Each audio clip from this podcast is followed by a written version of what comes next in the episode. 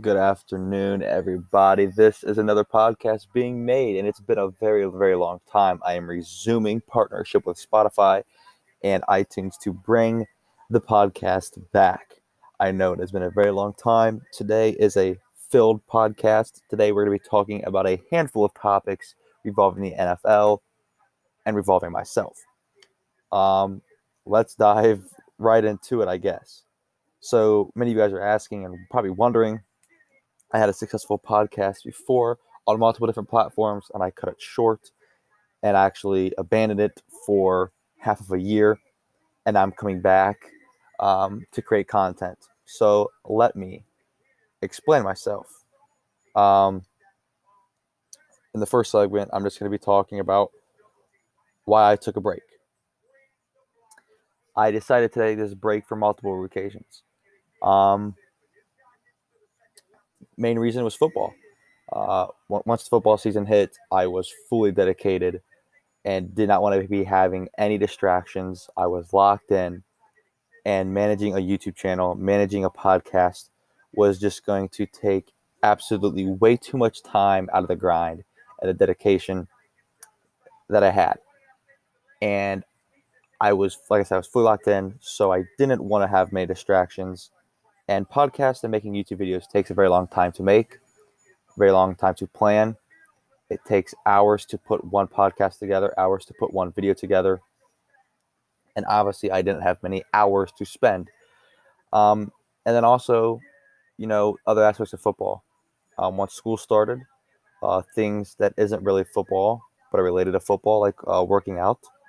Um, and I was enjoying the off time because for the past three years, I've been making football content um, and making YouTube videos daily for the past three years up until this football season started. So it was good to take a long break, and I'm ready to be back on the grind.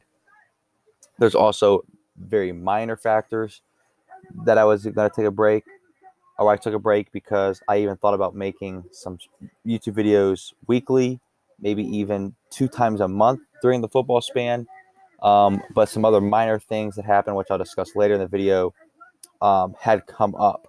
And they're not really minor, they're pretty major, but they're minor in the grand scheme of things. So let's dive right into it. So let's get right into the first topic of the first podcast being back, and that is going to be revolving the 2021 season as a whole. Um, let's talk about the most disappointing teams of the year. Now, I'm going to start off with the Miami Dolphins. I have three on this list. First is going to be the Miami Dolphins. After what Brian Flores did with the Miami Dolphins last year and that defense, um, putting together a, a, pretty solid record um, and barely missing out on the playoffs, was supposed to be rebound. The offense was supposed to get better. You know, Tua in year two. The offense would come together. Uh, the signing of Will Fuller, Mike Gesicki back and hopefully healthy this year, and then obviously DeVante Parker. Hopefully he was to get healthy. The offensive line, they spent a lot of money and high draft picks on addressing that. The defense on paper only got better. Um, but they have not been good. So that's why I, I do consider that disappointing, especially the way they ended the year last year. Uh, I'm pretty sure they finished the season 10 and 6 and finished with like a top 10 defense. And what held them back was the offense and not being consistent as a unit. Um, and then this year, their defense has not been good. Their offense has not been anywhere near even the term bad. They've been awful. Um, so I don't really think it's primarily Brian Flores' fault. I just think it was just a bad year. It's been a disappointing year, and maybe the year that they had last year was a fluke, and this year is a real demonstration of how that defense was, um, and how the offense will be in the near future. Second team I have is the Browns. Um, I am notoriously known as a Browns hater, and I was expecting them to do a little bit better than this. I did not expect them to make a deep playoff run. I did not expect them to be a high uh, playoff rank, or like when it comes to like the standings, or seed, I should say, the right word seed. I did not expect them to be a top seed in the AFC. I honestly didn't have them winning the division. I thought the Ravens would win, and then the Steelers would come in second, which, as of right now, I'm not too far off, but I was right about the Browns. But like I said, I did expect the Browns to have a down year compared to last year, but I did not expect them to be completely awful. Their offense has not looked good when the name, when the person Nick Chubb is not on the field, and when the name Nick Chubb is not called on Browns games, the Browns offense stink. Um, Kevin Stefanski's flaws have really shown and inconsistencies in how the z- running zone uh, concept is not always reliable. Um, he showed signs of that in Minnesota of inconsistency and the lack of consistency from the zone running scheme when you don't have a good quarterback. Um, and the and uh, obviously the falling apart of Odell Beckham, the defense being bad. But I do want to go back to the Kevin Stefanski part and the zone running scheme. The zone running scheme is built off of a West Coast offense, and that builds into a play action offense. Um, on paper, the Browns offense and Vikings offense of personnel is very similar. You have Kirk Cousins and Baker Mayfield. Similar play type, I guess, put in a very similar system. Dalvin Cook and Nick Dalvin Cook and Nick Chubb. Um, two very talented backs who can get the ball 20 times and be fine.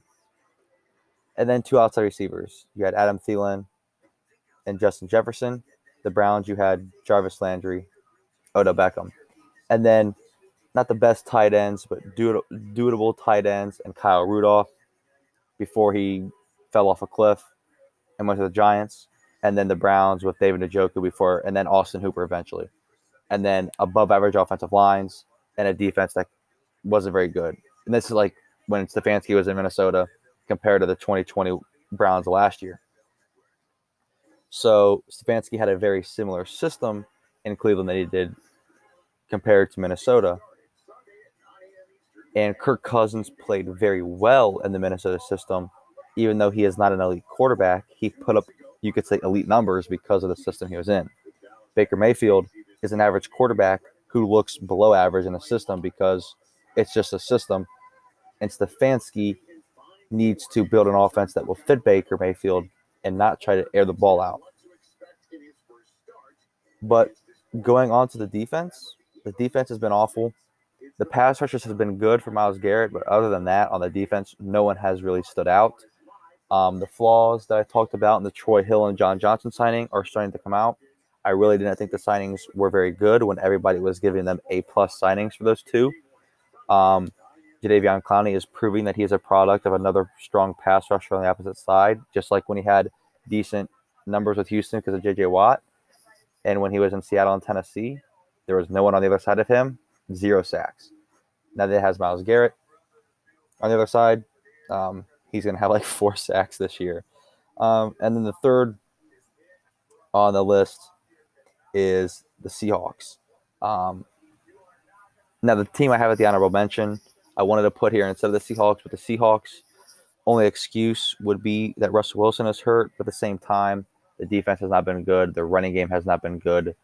Um, and I think that this team would still be just as bad if it, if Russell Wilson was still playing, and it showed against Green Bay. Um, that the line is awful. They have no running game, and the defense held their ground until late in the fourth quarter.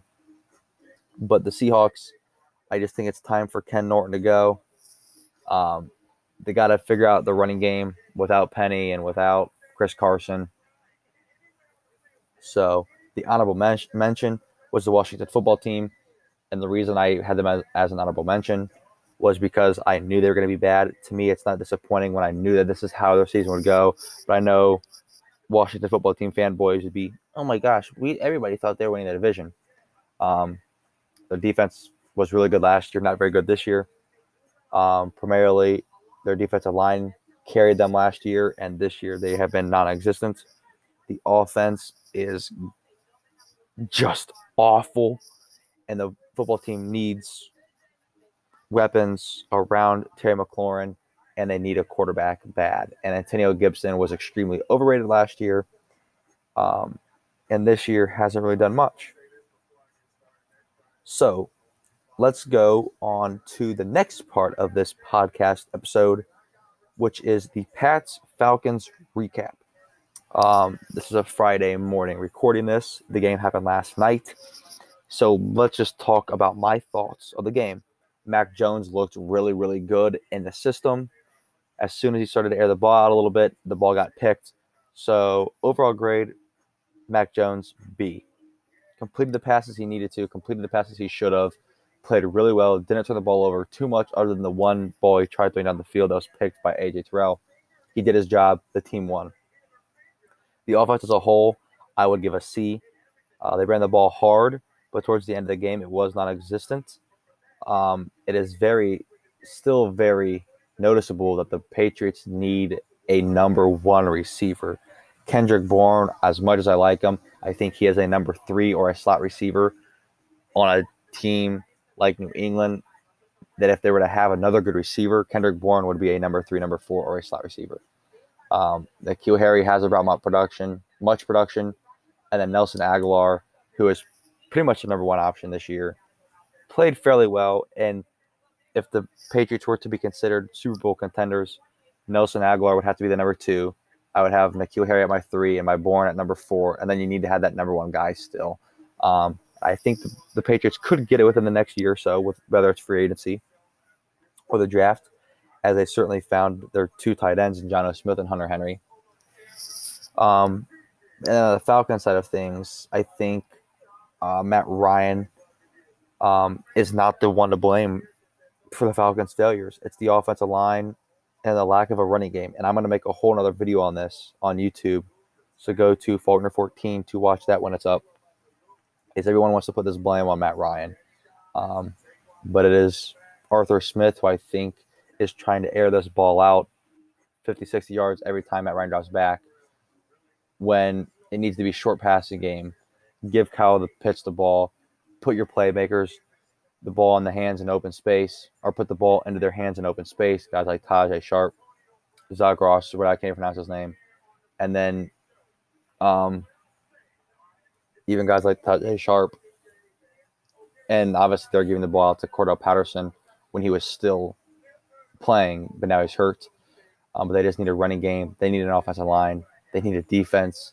Um, I think Arthur Smith has potential to be a good um, head coach, but I just think the situation he's putting himself into is avoidable. Um, like they are a better team than four and six. I think three weeks ago, people would say that Matt Ryan was an MVP candidate because of how he was playing with such a bad team, but now it is completely um, falling apart. All right, let's get into our second to last topic of today's podcast.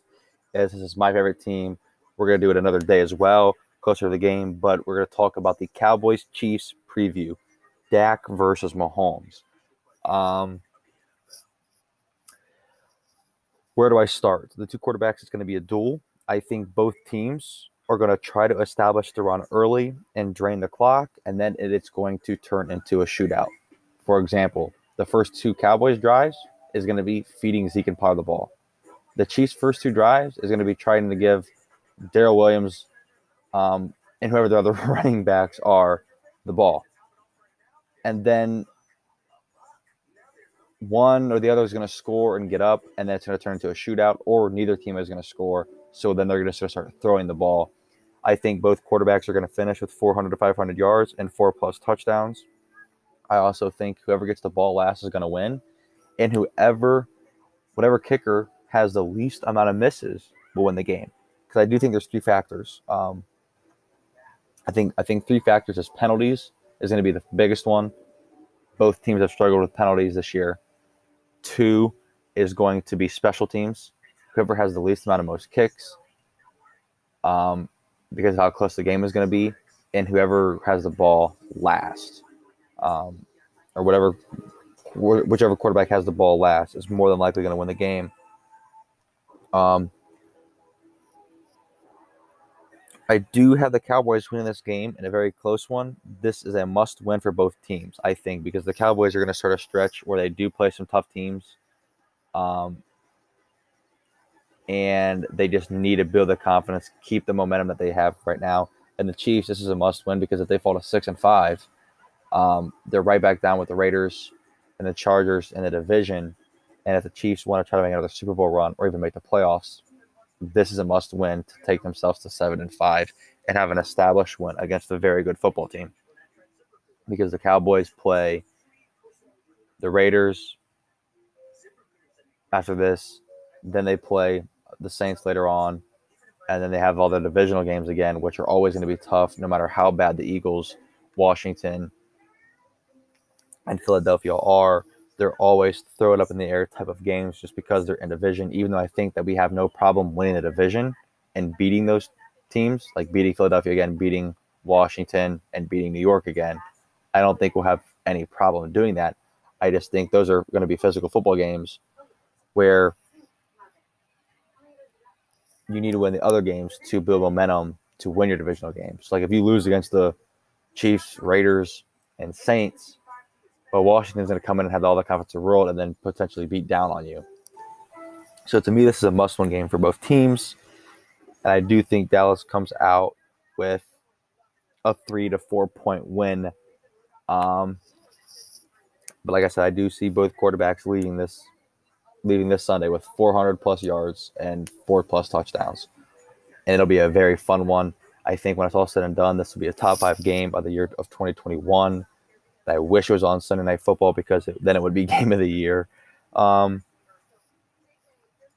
but I don't want to talk too much about it because I am going to be talking about it as a whole podcast episode tomorrow. And then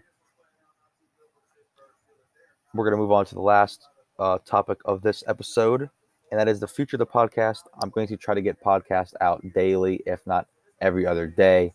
Um, and then like the YouTube videos are going to come out every other day, um, if not every other three days. And I'm going to try to upload two times a day when I do.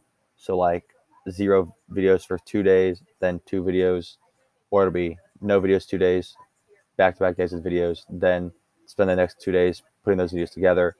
I don't know, but YouTube videos at Faulkner 14 will be back regular regularly, and podcasts will be every day, if not every other day. I might take Sundays off of podcasts, um, but they will get uploaded every day. They will get made every day. Videos will be back. So, like I said, I am on the grind. It's going to be a fun one. So, um, yeah, I'm going to have more on the next episode um, regarding the future of the podcast, YouTube. Um, I'm going to talk about why I took a break again in further detail as it's still going on. Um, hint, hint, my business, like my um, business I started of the sports cards. Um, I wasn't trying to say, oh, that's none of your business, it's my business, but I'm just saying my business that I started with sports cards, uh, the websites, the blogs I've been keeping up with that have been keeping me distracted from making content, but I'm all going to cram it together. I'm going to be making a lot of content. Content. I'm back on the grind. I will see you guys tomorrow on another episode.